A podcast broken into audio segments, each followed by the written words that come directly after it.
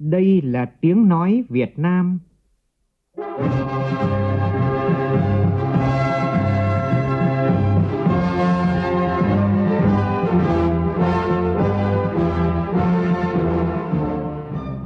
là tiếng nói Việt Nam,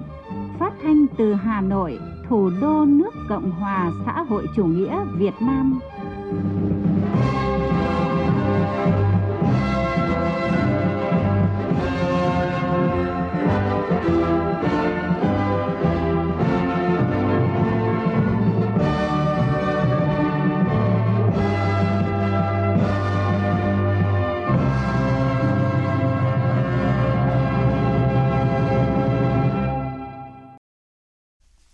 Kính chào quý vị và các bạn. Mời quý vị và các bạn nghe chương trình Thời sự sáng của Đài Tiếng Nói Việt Nam. Hôm nay thứ Tư ngày 17 tháng 3 năm 2021, tức ngày mùng 5 tháng 2 năm Tân Sửu. Chương trình có những nội dung đáng chú ý sau.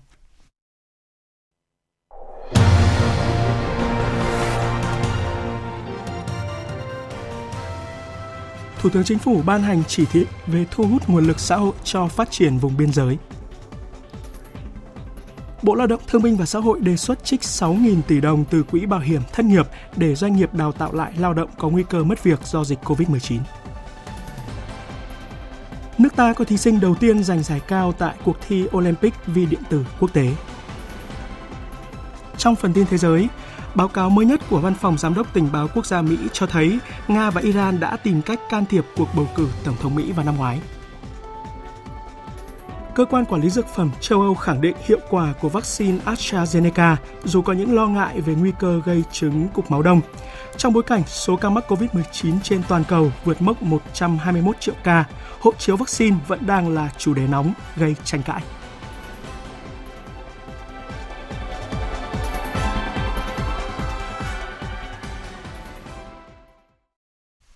Bây giờ là nội dung chi tiết. Thủ tướng Chính phủ vừa ban hành chỉ thị số 07 về việc thu hút các nguồn lực xã hội cho nhiệm vụ phát triển kinh tế xã hội vùng biên giới đất liền, trên biển và hải đảo gắn với bảo vệ vững chắc chủ quyền quốc gia và nâng cao đời sống của nhân dân. Thủ tướng yêu cầu Bộ Kế hoạch và Đầu tư chủ trì phối hợp với các bộ ngành và địa phương liên quan, ra soát tổng thể các cơ chế, chính sách, các chương trình dự án có liên quan đến thu hút đầu tư phát triển các khu vực biên giới đất liền, trên biển và hải đảo, nhằm tạo điều kiện thu hút tối đa nguồn lực xã hội cho đầu tư xây dựng kinh tế xã hội, khu vực biên giới đất liền, trên biển và hải đảo – Bộ Tài chính chủ trì phối hợp với các bộ ngành và địa phương liên quan tham mưu cho chính phủ nâng cao hiệu quả sử dụng vốn ODA, vốn vay ưu đãi của các nhà tài trợ nước ngoài và hiệu quả chính sách tín dụng ưu đãi của nhà nước có liên quan tới đầu tư phát triển kinh tế xã hội, khu vực biên giới đất liền trên biển và hải đảo. Bộ Quốc phòng chủ trì phối hợp với các bộ ngành địa phương triển khai thực hiện nhiệm vụ quân sự quốc phòng, giữ vững chủ quyền toàn vẹn lãnh thổ gắn với phát triển kinh tế xã hội, nâng cao đời sống nhân dân, tăng cường nguồn lực đầu tư cho các vùng biên giới đất liền trên biển và hải đảo nằm trong quy hoạch các khu kinh tế quốc phòng tránh trồng chéo phân tán. Bộ Quốc phòng phối hợp với Bộ Ngoại giao và các bộ ngành liên quan tiếp tục đàm phán với Trung Quốc và Campuchia để giải quyết các vấn đề tồn động vướng mắc về biên giới đất liền trên biển và hải đảo – Bộ Lao động Thương binh và Xã hội theo dõi tổng hợp tình hình thực hiện Nghị định số 76 năm 2019 của Chính phủ, kịp thời đề xuất sửa đổi bổ sung các quy định về chính sách nhằm thu hút cán bộ, công chức người lao động cho nhiệm vụ phát triển kinh tế xã hội, nâng cao đời sống cư dân, bảo đảm quốc phòng, an ninh trật tự, an toàn xã hội, khu vực biên giới đất liền trên biển và hải đảo. Bộ Nội vụ chủ trì phối hợp với Bộ Giáo dục và Đào tạo và các bộ ngành cơ quan liên quan tham mưu cho chính phủ ban hành các chế độ chính sách khuyến khích, thu hút cán bộ, công chức, viên chức, giáo viên, người lao động công tác tại vùng biên giới đất liền, trên biển và hải đảo, các trường chuyên biệt. Thủ tướng cũng yêu cầu tiếp tục hỗ trợ 25 địa phương biên giới phía Bắc và phía Tây phát triển kinh tế xã hội, mở, nâng cấp cửa khẩu, tăng cường kết nối giao thông, khuyến khích người dân gắn bó với vùng biên giới, góp phần củng cố quốc phòng an ninh tại khu vực. Bộ Công Thương tiếp tục theo dõi chặt chẽ các hoạt động và chính sách kinh tế biên mậu để đánh giá tác động có giải pháp ứng phó phù hợp nhằm hạn chế tác động tiêu cực đến lợi ích kinh tế và an ninh quốc gia. Bộ Y tế chủ trì phối hợp với Bộ Quốc phòng và các địa phương khu vực biên giới hải đảo xây dựng hoàn thiện mô hình liên kết kết hợp quân dân y ở khu vực biên giới đất liền, trên biển và hải đảo, phù hợp với điều kiện tự nhiên, kinh tế xã hội, trình độ nhận thức và phong tục tập quán của đồng bào dân tộc thiểu số, nâng cao năng lực của tuyến y tế cơ sở khu vực này. Bộ Thông tin và Truyền thông chủ trì phối hợp với các bộ ngành liên quan tăng cường tuyên truyền về trách nhiệm xây dựng và bảo vệ, bảo vệ biên giới của Tổ quốc, ứng dụng công nghệ ưu tiên hỗ trợ dịch vụ viễn thông băng rộng, phủ sóng điện thoại di động và cố định cho vùng biên giới đất liền trên biển và hải đảo. Bộ Tài nguyên và Môi trường công khai theo quy định hệ thống bản đồ địa hình và bản đồ địa chính các khu vực biên giới, giám sát biến động nguồn nước và các hoạt động khác trên khu vực biên giới đất liền Việt Nam với các nước làm cơ sở để các bộ ngành và địa phương liên quan khai thác ứng dụng phục vụ nhiệm vụ phát triển kinh tế xã hội, các tỉnh biên giới đất liền thực hiện chương trình trọng điểm điều tra cơ bản tài nguyên môi trường biển và hải đảo đến năm 2020, chiến lược phát triển bền vững kinh tế biển Việt Nam đến năm 2020, tầm nhìn đến năm 2045. Tổng Liên đoàn Lao động Việt Nam vừa tổ chức tọa đàm trực tuyến triển khai tháng công nhân năm nay với chủ đề Đoàn kết sáng tạo vượt khó và phát triển. Từ nay đến hết tháng 5, các cấp công đoàn cả nước tập trung thực hiện 4 hoạt động trọng tâm gồm chương trình 75.000 sáng kiến vượt khó phát triển, chương trình lắng nghe thấu hiểu chia sẻ, tổ chức các hoạt động cảm ơn người lao động và tuyên dương đoàn viên, công nhân viên chức lao động. Ông Trần Thanh Hải, Phó Chủ tịch Thường trực Tổng Liên đoàn Lao động Việt Nam cho hay. Chúng tôi mong muốn sự sáng tạo của các cấp công đoàn, của các cơ quan đơn vị, nhất là doanh nghiệp tập trung thực hiện cảm ơn của người lao động diễn ra trong tháng 5 và Tổng Liên đoàn Lao động Việt Nam sẽ chọn lựa những cách thức cảm ơn thực sự hiệu quả và sinh động để tạo ra một sự lan tỏa mạnh mẽ. Bộ Lao động Thương binh và Xã hội vừa đề xuất trích 6.000 tỷ đồng từ Quỹ Bảo hiểm Thất nghiệp để doanh nghiệp đào tạo lại lao động có nguy cơ mất việc do dịch COVID-19. Dự kiến mỗi người nhận hỗ trợ 1 triệu đồng mỗi tháng liên tục trong 6 tháng, khoảng 1 triệu lao động sẽ thụ hưởng nếu chính sách được thông qua. Trong tháng này, Bộ sẽ trình chính phủ chính sách hỗ trợ bồi dưỡng nâng cao trình độ tay nghề để duy trì việc làm cho người lao động. Doanh nghiệp có nhu cầu gửi hồ sơ về Bộ Lao động Thương minh và Xã hội sẽ xem xét quyết định thời hạn áp dụng hỗ trợ dự kiến một năm kể từ ngày chính sách được ban hành. Sáng nay, Bộ Y tế nước ta không ghi nhận ca mắc mới COVID-19. Trước đó, vào chiều qua, Bộ Y tế ghi nhận một ca mắc mới COVID-19 tại thành phố Chí Linh, tỉnh Hải Dương, nâng tổng số ca nhiễm ở tỉnh này lên 720 người. Trước việc số ca nhiễm giảm dần chỉ còn 1-2 trường hợp mỗi ngày, Hải Dương quyết định chuyển sang phòng chống COVID-19 theo chỉ thị 19 trên địa bàn toàn tỉnh. Từ ngày mai đến hết tháng 3 này, sau đó sẽ ra thông báo mới tùy tình hình dịch bệnh. Một số xã, khu dân cư đang trong thời gian phong tỏa sẽ tiếp tục thực hiện theo kế hoạch ban đầu. Viện Vệ sinh Dịch tễ Trung ương vừa có kết quả xét nghiệm gần 2.900 công nhân công ty Boyun và một số công ty khác trong khu công nghiệp Cộng Hòa, thành phố Chí Linh, tỉnh Hải Dương. Tất cả đều âm tính với virus SARS-CoV-2. Kết quả này sẽ là căn cứ để Hải Dương quyết định thời gian đi làm trở lại của công nhân trong khu công nghiệp Cộng Hòa. Ủy ban nhân dân thành phố Hồ Chí Minh vừa phê bình nghiêm khắc tập thể lãnh đạo ban quản lý đường sắt đô thị do chậm trễ ký hợp đồng tư vấn IC tuyến metro số 2 Bến Thành Tham Lương. Động thái này được đưa ra theo đề xuất của Sở Nội vụ sau khi xem xét trách nhiệm của tập thể cá nhân tại Ban Quản lý Đường sắt Đô thị thành phố giai đoạn 2018-2019. Việc chậm trễ ký hợp đồng khiến tiến độ chất lượng dự án và uy tín của thành phố Hồ Chí Minh với các nhà tài trợ bị ảnh hưởng. Theo hợp đồng, thời gian thực hiện tư vấn chỉ trong 18 tháng nhưng bị kéo dài và từ cuối năm 2018, tư vấn IC đứng đầu liên danh là công ty của Đức dừng tham gia dự án. Việc đình trệ này khiến gói thầu tư vấn thiết kế giám sát thi công dự án phát sinh 13 phụ lục hợp đồng, nâng tổng chi phí tư vấn tăng gần 13 triệu euro so với thỏa thuận trước đó. Ủy ban nhân dân tỉnh Quảng Nam vừa có công văn đồng ý triển khai các giải pháp tăng lượng nước cấp về khu vực hạ du sông Vu Gia theo đề nghị của Ủy ban nhân dân thành phố Đà Nẵng nhằm giảm nhiễm mặn nguồn nước thô cấp nước sinh hoạt cho thành phố Đà Nẵng. Ông Hồ Quang Bửu, Phó Chủ tịch Ủy ban nhân dân tỉnh Quảng Nam cho biết. Chúng tôi đã giao cho Sở Nông nghiệp cùng phối hợp với địa phương, đó là huyện Đình Lập, tỉnh Quảng Nam, phối hợp với các cơ quan chức năng của thành phố Đà Nẵng để thực hiện cái ngăn ngập tạm này, giảm xâm ngập mặn tại cầu đỏ, bù cái lượng nước phù hợp, đảm bảo cái hiệu quả vừa ngăn mặn nhưng mà vừa sử dụng nước ngọt có hiệu quả của hai địa phương liên quan đến vụ chìm tàu câu mực số hiệu QNA 90839 của Quảng Nam cách đây 2 ngày. 47 ngư dân trên con tàu này đang được một tàu cá đưa vào bờ. Đồn biên phòng cửa khẩu cảng Kỳ Hà tại huyện Núi Thành, tỉnh Quảng Nam đang giữ liên lạc với tàu cá này để nắm tình hình, theo dõi việc đưa ngư dân vào bờ.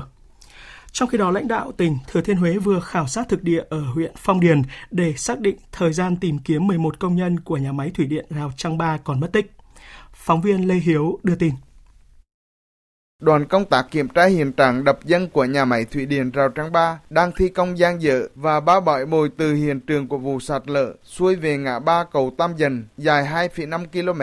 Ông Nguyễn Văn Phương, Phó Chủ tịch Ủy ban dân tỉnh Thừa Thiên Huế cho biết, khu vực lòng suối tại đây sẽ được tìm kiếm khi tiến hành ngăn đập dân. Bây giờ điều kiện thời tiết và các cái điều kiện khác là cho phép chúng ta có thể tiếp tục tìm kiếm. Đầu tiên là ở các cái bãi bồi dưới lòng suối, vì mực nước không lớn. Thời điểm thì sẽ triển khai trong tuần sau.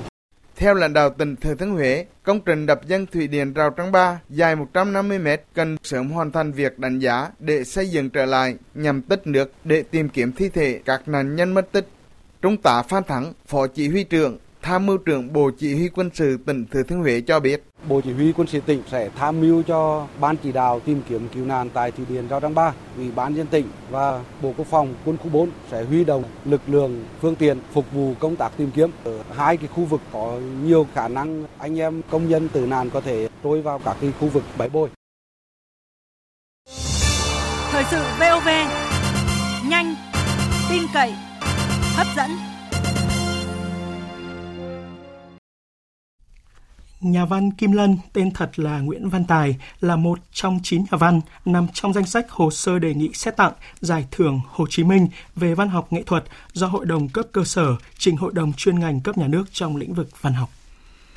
Cùng với Kim Lân, danh sách đề nghị xét tặng Giải thưởng Hồ Chí Minh của Hội Nhà văn Việt Nam còn có 8 tác giả khác. Đáng chú ý là có nhà văn Bùi Hiền, nhà thơ Nguyễn Khoa Điềm, các tác giả Ca Văn Thỉnh, Trần Nhuận Minh, Phong Lê, Thanh Thảo, Mai Quốc Liên, Hoàng Trung Thông –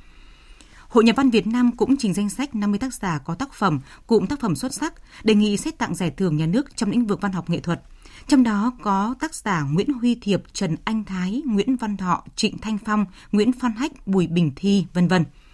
Bộ Văn hóa Thể thao và Du lịch đã đăng tải danh sách hồ sơ đề nghị xét tặng Giải thưởng Hồ Chí Minh, Giải thưởng Nhà nước về văn học nghệ thuật cho Hội đồng cơ sở trình Hội đồng chuyên ngành cấp nhà nước trên cổng thông tin điện tử của Bộ Văn hóa Thể thao và Du lịch từ nay đến ngày 29 tháng 3 để lấy ý kiến của nhân dân trước khi Hội đồng chuyên ngành cấp nhà nước họp và xét duyệt chính thức. Vượt qua gần 370 thí sinh của 10 nước, Đoàn Văn Hiếu, sinh viên Đại học Công nghệ Thông tin thuộc Trường Đại học Quốc gia Thành phố Hồ Chí Minh vừa giành giải ba cuộc thi Olympic vi điện tử quốc tế. Đây là thí sinh Việt Nam đầu tiên giành giải cao tại cuộc thi này sau 15 lần tổ chức. Sau dịch COVID-19, cuộc thi lần này diễn ra theo hình thức trực tuyến. Để có mặt tại vòng chung kết thế giới, các thí sinh phải tham gia và đứng đầu vòng quốc gia nơi mình đại diện. Ở Việt Nam, vòng quốc gia tổ chức hồi tháng 9 năm ngoái tại Đại học Công nghệ Thông tin với đề thi trắc nghiệm bằng tiếng Anh. Đoàn Văn Hiếu, sinh viên năm thứ tư, đã vượt qua 110 thí sinh trở thành đại diện Việt Nam tham gia cuộc thi Olympic vi điện tử quốc tế và giành giải ba. Đây là cuộc thi do Spin Speed, một tập đoàn hàng đầu thế giới chuyên cung cấp công cụ tự động hóa thiết kế điện tử tổ chức Cuộc thi dành cho các kỹ sư và sinh viên công nghệ dưới 30 tuổi. Nguyễn Thị Hồng Thơ, 30 tuổi, vừa bị xử phạt hành chính 7 triệu rưỡi đồng vì cung cấp chia sẻ thông tin cổ suý mê tín dị đoan. Quyết định được Thanh tra Sở Thông tin và Truyền thông Bình Dương đưa ra sau 2 ngày làm việc với Nguyễn Thị Hồng Thơ, chủ kênh YouTuber Thơ Nguyễn, liên quan video xin ví học giỏi phát trên mạng xã hội. Kênh YouTube Thơ Nguyễn ra đời năm 2016, chuyên sản xuất nội dung hướng đến người xem là trẻ em – Đến nay, kênh đã thu hút gần 9 triệu lượt đăng ký, hơn 6 tỷ lượt xem, trở thành kênh YouTube lớn thứ 7 tại nước ta. Hiện kênh YouTube này đã ẩn hết các video và thông báo tạm ngưng làm YouTube trong thời gian tới. Thưa quý vị, thưa các bạn, sự việc của YouTuber Thơ Nguyễn một lần nữa khiến dư luận, đặc biệt là các bậc phụ huynh không khỏi lo lắng trước những video tưởng như là được sản xuất riêng cho các em nhỏ, nhưng nội dung lại vô cùng độc hại, xuất hiện tràn lan trên mạng Internet. Nhiều video là phiên bản chế các phim hoạt hình nổi tiếng như là Doraemon, Nữ hoàng băng giá, nhưng lại chứa nhiều hình ảnh bạo lực, kích dục, có lượt truy cập hàng triệu view dù mới xuất hiện trong một thời gian ngắn. Đây là vấn đề đang làm đau đầu nhiều bậc làm cha làm mẹ. Phóng sự của phóng viên Thủy Tiên. Nam, con xem gì đấy? Không nhìn gì đâu. Bố bảo cái này không phải tuổi con xem cái linh tinh này nhá. Tắt ngay bố rồi xong rồi xem ấy chưa? Bất ngờ khi con trai xem video hoạt hình Doraemon phiên bản bạo lực, anh Đức Tùng ở Đào Duy Anh, Hà Nội rất lo lắng vì kênh YouTube truy cập hàng ngày chứa nhiều phiên bản hoạt hình kinh dị, đầy cảnh bắn súng, máu me. Video xấu độc này có thể ngẫu nhiên xuất hiện cùng các video phim hoạt hình chính thống, làm méo mó hình ảnh tốt đẹp của các nhân vật phiên bản gốc, ảnh hưởng đến tâm lý của trẻ nếu xem thường xuyên. Ở trên các nền tảng video thì có rất nhiều những cái nội dung bạo lực hoặc những nội dung xấu. Các con thì rất hay tò mò và những nội dung đấy thì nó xây dựng hình thức mà rất thu hút trẻ con. Việc này thực sự là rất là đau đầu. Không chỉ những video hoạt hình bạo lực mà nhiều thể loại video hướng dẫn thử thách mạo hiểm hay game đấu kiếm cũng ảnh hưởng đến hành vi, tính cách của trẻ, nhất là ở lứa tuổi vị thành niên. Chị Kiều Liên ở Thanh Hóa chia sẻ mấy đứa đang ở tuổi dậy thì xem rồi uh, ảnh hưởng những cái đấy là tính tình cũng hung hãn hơn ảo tưởng sức mạnh có tình trạng là dùng gậy này dao cho các thứ từng có những lúc là nó gây nguy hiểm cho những người xung quanh không thể cấm con dùng Internet, nhiều phụ huynh đã hướng dẫn con cách truy cập vào các nguồn video lành mạnh có tính giáo dục. Bố chỉ con nhá, làm sao con mà bật YouTube, con bật vào cái chỗ YouTube Kids này, để cho con. Một số phụ huynh lại có giải pháp kiểm soát và lập quy tắc rõ ràng ngay khi trẻ còn nhỏ. Trước tiên là mình phải hạn chế các bé xem TV, điện thoại từ nhỏ. Rồi sau này khi mà bắt đầu nhận thức được, mình sẽ cùng xem với bé những cái kênh nó phù hợp cái đấy nó sẽ vào cái ý thức của các bạn ấy trong thời đại công nghệ 4.0, việc học tập trực tuyến là hình thức hữu ích, giúp các con phổ cập kiến thức, đảm bảo an toàn trong thời dịch. Tuy nhiên, sự phong phú của môi trường mạng cũng khiến trẻ dễ dàng tiếp xúc với các video xấu độc. Để bảo vệ con trẻ, các bậc phụ huynh nên chủ động theo dõi và hướng dẫn các con lựa chọn những kênh mang tính giáo dục hoặc giải trí lành mạnh, đặc biệt là giúp trẻ nhận biết những tác hại nếu xem những video không phù hợp.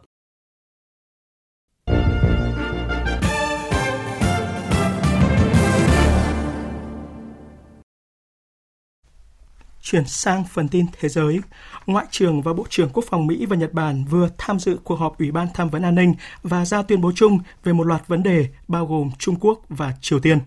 Phóng viên Phạm Huân, thường trú tại Mỹ, đưa tin.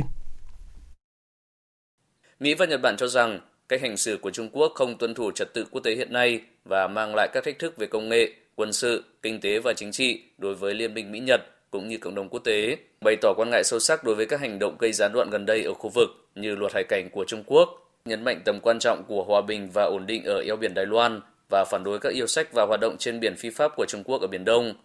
Các bộ trưởng cũng chia sẻ các mối quan ngại liên quan tới tình hình nhân quyền ở Hồng Kông và Tân Cương,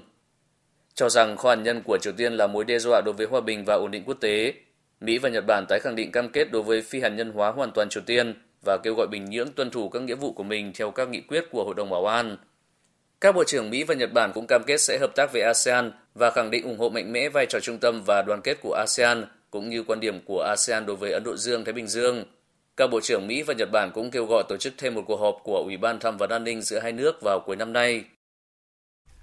Trong khi đó, Thủ tướng Anh Boris Johnson vừa công bố chiến lược đối ngoại và quốc phòng mới thời hậu Brexit, trong đó nhấn mạnh tham vọng can dự mạnh mẽ hơn vào khu vực Ấn Độ-Thái Bình Dương và tạo lập liên minh để kiềm chế Trung Quốc.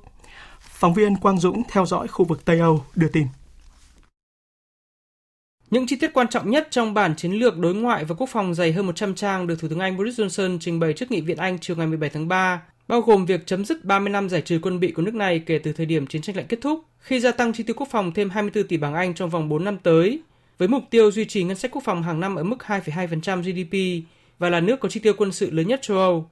Trọng tâm sẽ là việc tăng 40% dự trữ đầu đạn hạt nhân, từ con số 180 đầu đạn hiện nay lên 260 đầu đạn hạt nhân và cải tiến thế hệ tên lửa đạn đạo chiến lược Trident, với ưu tiên đặc biệt là khu vực Ấn Độ-Thái Bình Dương, khu vực mà Thủ tướng Anh Boris Johnson nhận định là trung tâm địa chính trị mới của thế giới. Đối với quan hệ với Trung Quốc, bản chiến lược mà ông Boris Johnson đưa ra được cho là sử dụng từ ngữ kiềm chế hơn so với đòi hỏi từ phe diều hâu trong nội bộ đảng bảo thủ.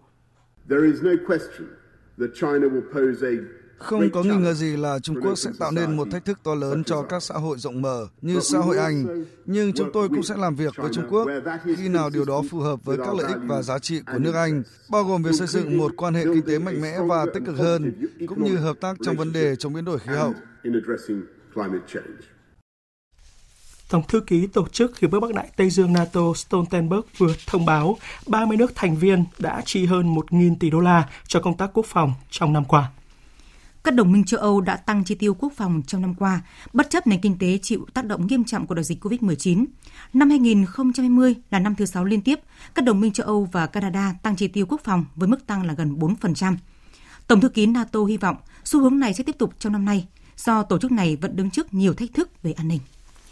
Báo cáo mới nhất của Văn phòng Giám đốc Tình báo Quốc gia Mỹ cho thấy Nga và Iran đã tìm cách can thiệp vào cuộc bầu cử Tổng thống Mỹ vào năm ngoái. Theo báo cáo này, Tổng thống Nga Putin đã cho phép các hoạt động tìm cách phá chiến dịch tranh cử của ông Joe Biden và ủng hộ nỗ lực tái cử của Tổng thống Donald Trump. Các hoạt động của Nga cũng nhằm gây bất đồng và gia tăng căng thẳng ở Mỹ. Trong khi đó, Iran đã tiến hành một chiến dịch gây ảnh hưởng bí mật nhằm cản trở các cơ hội tái cử của Tổng thống Donald Trump, nhưng không trực tiếp ủng hộ đối thủ của ông này. Cũng theo báo cáo này, Trung Quốc có cân nhắc nhưng không thực hiện nỗ lực can thiệp vào cuộc bầu cử ở Mỹ. Trước việc số ca mắc COVID-19 tăng đột biến, Philippines vừa đưa ra một loạt biện pháp ứng phó. Phóng viên Hương Trà theo dõi khu vực ASEAN đưa tin. Philippines sẽ giới hạn chuyến bay quốc tế đến sân bay Ninoy Aquino một ngày. Quyết định có hiệu lực từ ngày 18 tháng 3 đến ngày 18 tháng 4. Các hãng hàng không vi phạm sẽ phải chịu hình phạt thích hợp. Ngoài giới hạn hành khách đến sân bay quốc tế, Philippines còn áp dụng lệnh giới nghiêm, phong tỏa cục bộ và tăng cường các trạm kiểm soát. Trong khi đó, trẻ vị thành niên ở thủ đô một lần nữa bị cấm ra khỏi nhà. Ngày 16 tháng 3, Philippines ghi nhận thêm 4.437 ca mắc COVID-19, nâng tổng số ca mắc ở quốc gia này lên thành 632.320 ca. Tiếp theo là thông tin về những phản ứng mới nhất của một số nước châu Âu về vaccine AstraZeneca. Người phát ngôn của lực lượng đặc biệt chống COVID-19 của chính phủ Bỉ vừa tuyên bố tiếp tục sử dụng vaccine AstraZeneca, bất chấp các nghi ngờ về tính an toàn của loại vaccine này. Quyết định này dựa trên các dữ liệu khoa học và chúng tôi muốn duy trì tính khoa học nhất có thể trước các phương tiện truyền thông cũng như những vấn đề bất cập đang phát sinh trong quá trình tiêm chủng ở châu Âu thời điểm hiện nay. Trong khi đó, Bộ trưởng Công nghiệp Pháp mong muốn sớm tiếp tục tiêm phòng vaccine AstraZeneca sau khi nước này và một số quốc gia châu Âu đình chỉ việc này do lo ngại tác dụng phụ nghiêm trọng. Đức, Pháp, Italia và Tây Ban Nha quyết định tạm dừng việc tiêm phòng vaccine AstraZeneca sau khi một số quốc gia báo cáo về tác dụng phụ nghiêm trọng có thể xảy ra, khiến chiến dịch tiêm phòng vốn đang gặp khó, nhiều khó khăn ở châu Âu càng trở nên xáo trộn. Trong diễn biến mới nhất, Cơ quan Quản lý Dược phẩm châu Âu khẳng định hiệu quả của vaccine AstraZeneca. Dự kiến các chuyên gia của cơ quan này sẽ đưa ra kết luận chính thức tại cuộc họp đặc biệt vào ngày mai.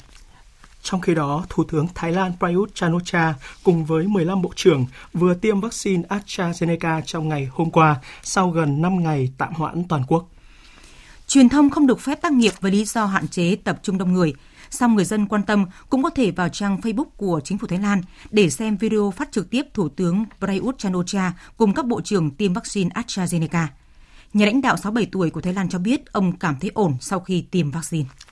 Trong khi đó, Moderna, nhà sản xuất một trong ba loại vaccine ngừa COVID-19 được phép sử dụng tại Mỹ, thông báo sẽ bắt đầu thử nghiệm vaccine của mình ở trẻ em 6 tháng cho đến dưới 12 tuổi. Động thái này khiến Moderna trở thành hãng sản xuất vaccine COVID-19 đầu tiên của Mỹ tiến hành thử nghiệm sản phẩm của mình trên trẻ sơ sinh. Công ty này dự kiến sẽ tiến hành thử nghiệm trên gần 7.000 trẻ em từ 6 tháng tuổi đến 12 tuổi ở Mỹ và Canada. Tiến sĩ Jacqueline Miller, bác sĩ nhi khoa và người phụ trách lĩnh vực điều trị của Moderna về các bệnh truyền nhiễm cho biết. Nhóm tuổi đầu tiên bắt đầu thử nghiệm sẽ là trẻ em từ 6 đến 11 tuổi, tiếp theo là trẻ em từ 2 đến 6 tuổi, và sau cùng là trẻ em từ 6 tháng đến 2 tuổi. Cả vaccine ngừa COVID-19 của Moderna và Pfizer đã được các cơ quan quản lý của Mỹ cấp phép sử dụng khẩn cấp từ tháng 12 năm ngoái. Hai công ty này cũng đã cho trẻ em từ 12 tuổi đến dưới 18 tuổi tham gia thử nghiệm lâm sàng vaccine của họ và hy vọng sẽ có kết quả vào mùa hè này. Trong bối cảnh dịch COVID-19 vẫn diễn biến phức tạp với tổng số ca mắc trên toàn cầu vượt mốc 121 triệu, hộ chiếu vaccine hay còn gọi là giấy chứng nhận tiêm chủng đang là chủ đề được tranh luận rộng khắp. Dự kiến hôm nay, Ủy ban châu Âu sẽ đề xuất một chứng chỉ tiêm chủng kỹ thuật số ngừa COVID-19 được áp dụng tại tất cả các nước thuộc Liên minh châu Âu EU. Dư luận khối này đã có những ý kiến trái chiều. Tổng hợp của cộng tác viên Khánh Hà. Không ít người dân hoài nghi, thậm chí là phản đối loại hộ chiếu đặc biệt này vì không tin tưởng vào hiệu quả vaccine COVID-19. Số đông có xu hướng ủng hộ sáng kiến hộ chiếu vaccine nhằm hướng tới một trạng thái bình thường mới trên toàn thế giới. Từng không may bị nhiễm COVID-19, chị Christine Diaz, 37 tuổi, sẵn sàng thích nghi với sáng kiến này. Nếu phải tiêm vaccine mới được đi du lịch, tôi sẽ làm để bảo vệ cả những người khác. Với những người kinh doanh trong ngành du lịch, công việc của họ đã bị đình trệ hơn một năm và hộ chiếu du lịch chính là yếu tố sống còn. Chúng tôi bị phụ thuộc hoàn toàn vào các du khách nước ngoài và chúng tôi đã phải chịu đựng cuộc khủng hoảng suốt thời gian qua. Do vậy, hộ chiếu sẽ tạo điều kiện cho người nước ngoài tới đây. Đối với những nhà hàng như chúng tôi, tất cả những gì tôi mong muốn là được mở cửa trở lại. Nếu phải có giấy chứng nhận tiêm chủng, tại sao lại không? Với mong muốn xoay chuyển tình thế, hộ chiếu du lịch dù còn đang gây tranh cãi, song vẫn được kỳ vọng sẽ là cây át chủ bài giúp thế giới vượt qua đại dịch, trở lại cuộc sống như trước kia. Tiếp theo là một số tin thể thao.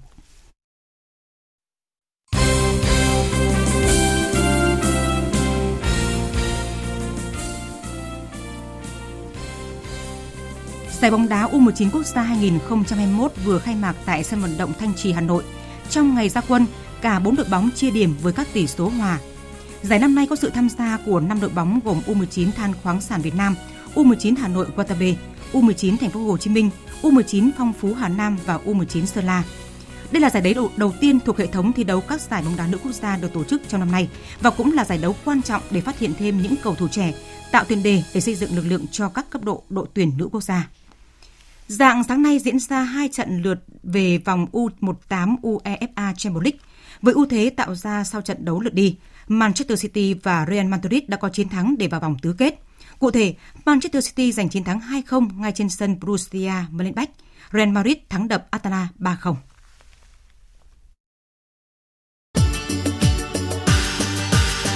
Dự báo thời tiết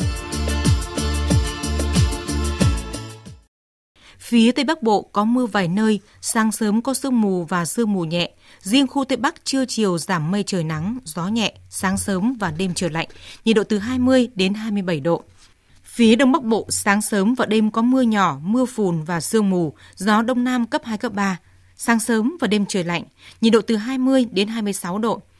Các tỉnh từ Thanh Hóa đến Thừa Thiên Huế có mưa vài nơi, sáng sớm có sương mù và sương mù nhẹ, trưa chiều giảm mây trời nắng, gió nhẹ, nhiệt độ từ 21 đến 29 độ.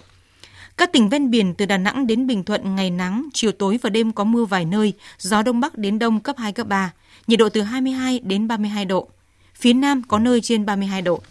Tây Nguyên ngày nắng, chiều tối và đêm có mưa rào và rông vài nơi, gió đông cấp 2 cấp 3, nhiệt độ từ 18 đến 33 độ, có nơi trên 33 độ. Nam Bộ ngày nắng, riêng miền Đông có nơi nắng nóng, chiều tối và đêm có mưa rào và rông vài nơi, gió đông cấp 2, cấp 3, nhiệt độ từ 22 đến 34 độ. Khu vực Hà Nội sáng sớm và đêm có mưa nhỏ, mưa phùn và sương mù, gió đông nam cấp 2, cấp 3, sáng sớm và đêm trời lạnh, nhiệt độ từ 21 đến 26 độ. Dự báo thời tiết biển,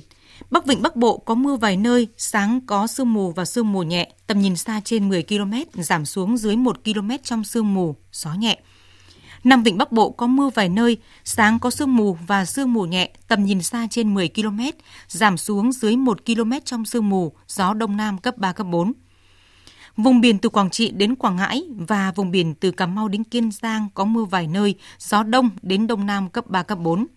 Vùng biển từ Bình Định đến Ninh Thuận có mưa rào vài nơi, gió Bắc đến Đông Bắc cấp 3, cấp 4.